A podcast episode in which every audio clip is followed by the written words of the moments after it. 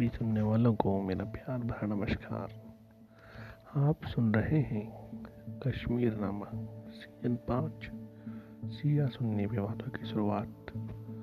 उसका ये दसवां एपिसोड जिसमें चक राजवंश के अंत की ओर और, यूसुफ शाह चक हब्बा खातून की कहानी। अली शाह की मृत्यु के बाद उसका सबसे बड़ा बेटा यूसुफ खान, सुल्तान यूसुफ शाह चक के नाम से गद्दी नसीन हुआ। यूसुफ शाह कश्मीर के इतिहास के सबसे रोमानी पात्रों में से एक है। सुंदर सजीला बाका यूसुफ। जंगलों और पहाड़ों में भटकने वाला यूसुफ, हब्बा खातून का प्रेमी यूसुफ शाह, जिसने गुलमर्ग की खूबसूरत वादियों की तलाश की। हब्बा खातून के किस्से के बिना तो कहानी अधूरी ही रह जाएगी। उन्नीसवीं सदी के पहले के किसी इतिहास ग्रंथ में हब्बा खातून का कोई ज़िक्र नहीं आता। लल्लत के कोई 200 साल बाद पैदा हुई हब्बा का ये हस्र लल जैसा ही है। लेकिन वो कश्मीर की लोक कथाओं में सदा ज़िंदा रही। और उसके दर्द भरे गीत कश्मीरी महिलाओं की ज़ुबान पर रहे। एम मुजीब कहते हैं, हब्बा खातून को खोजा नहीं गया था। वो अपने गीतों की तरह ही, अपने जीवन काल से कश्मीर में हर जगह मौजूद थी। लेकिन ये महजूर की उनके काव्य की तारीफ़ थी। कि लोग उनकी उपस्थिति के प्रति सजग हुए एक किसान परिवार में जन्म पाकर वो इतिहास में कोई जगह पा ही नहीं सकती थी। इन किस्सों और गीतों के सहारे, उनकी ज़िंदगी का किस्सा गढ़ने की कोशिश की।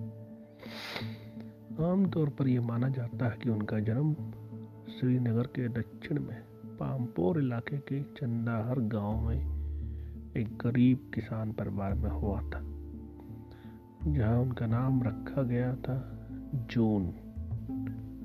जून का अर्थ होता है चाँद।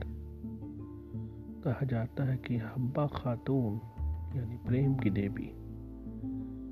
ये नाम उन्हें सूफी संत ख्वाजा मसूद ने तब दिया था, जब वो उनके पास अपनी शादीशुदा ज़िंदगी की मुसीबतों का हल ढूँढने गई थी। हब्बा बचपन से ही बेहद आकर्षक और प्रतिभाशाली थी। बचपन से ही वो कश्मीरी भाषा में कविताएँ लिखने लगी थी। गरीब माता पिता ने उन्हें गाँव के मौलवी के पास अक्षर ज्ञान के लिए भेजा, जहाँ उन्हें कुरान के साथ साथ शेख सादी सहित फारसी के कई शायरों को भी पढ़ने का मौका मिला।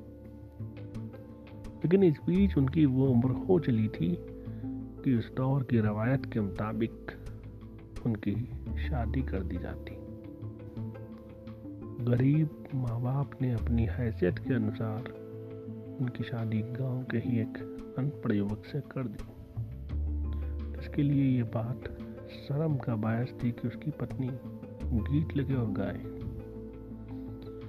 ससुराल वालों ने उसके गीत लिखने और गाने पर पाबंदी लगा दी। प्रतिभा को हर दौर में कीमत देनी पड़ती है। कलाकार के लिए उन कसौटियों पर खरा उतरना अक्सर समय होता जिन्हें समाज में अच्छे पुरुष या औरत होने का सबब माना जाता है। लल्लद हो, हब्बा हो, सत्रहवीं शताब्दी की रूपा, भवानी हो या अठारहवीं सदी की अर्निमल हो। सबको परिवारों में यही जलालत बर्दाश्त करनी पड़ी। कश्मीर के बाहर भी मीरा से महादेवी तक ऐसे किस्सों की कमी नहीं है। हब्बा उस विपरीत माहौल में तमाम मुश्किल झेलती, घर के काम करती रोती और किसी एकांत में अपने गानों में डूब जाती। ऐसे ही किसी रोज जब वो केसर चुनती, अपने ही धुन में कोई दर्द भरा गीत गा रही थी। शहजादा यूसुफ खान उधर से गुजरा और उसके रूप और आवाज़ के जादू में बंद गया। शहजादे ने जब उससे शादी करने का तय कर लिया तो यह काम मुश्किल था। गरीब किसान से तलाक दिलवा कर हब्बा को आज़ाद करवा लेना।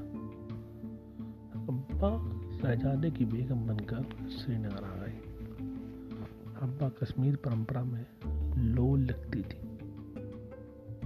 यूसुफ शाह खुद भी संगीत, शायरी और प्रगति का आशिक था। उसने कश्मीरी और फारसी में अनेक बेहतरीन गजलें कहीं लेकिन उसका वक्त इतना आसान नहीं था कि वो संगीत और साहित्य में डूब कर शांतिपूर्ण जीवन एक राजा के रूप में ज़रूरी बुद्धिमानी का उसमें अभाव था। पिता की मृत्यु के बाद उसे पहली चुनौती अपने चाचा अब्दाल चक से मिली, जिससे पार पाने में वो सफल रहा, लेकिन सत्ता में अभी उसे दो महीने भी नहीं हुए थे।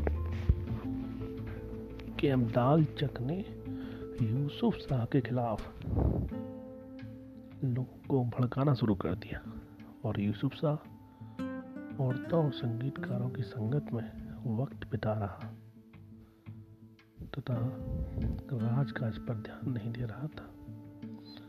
सैयद मुबारक बहकी के नेतृत्व में विद्रोह हुआ और यूसुफ को गद्दी छोड़नी पड़ी। आगे की कहानी ग्यारहवें एपिसोड में। तब तक के लिए नमस्कार।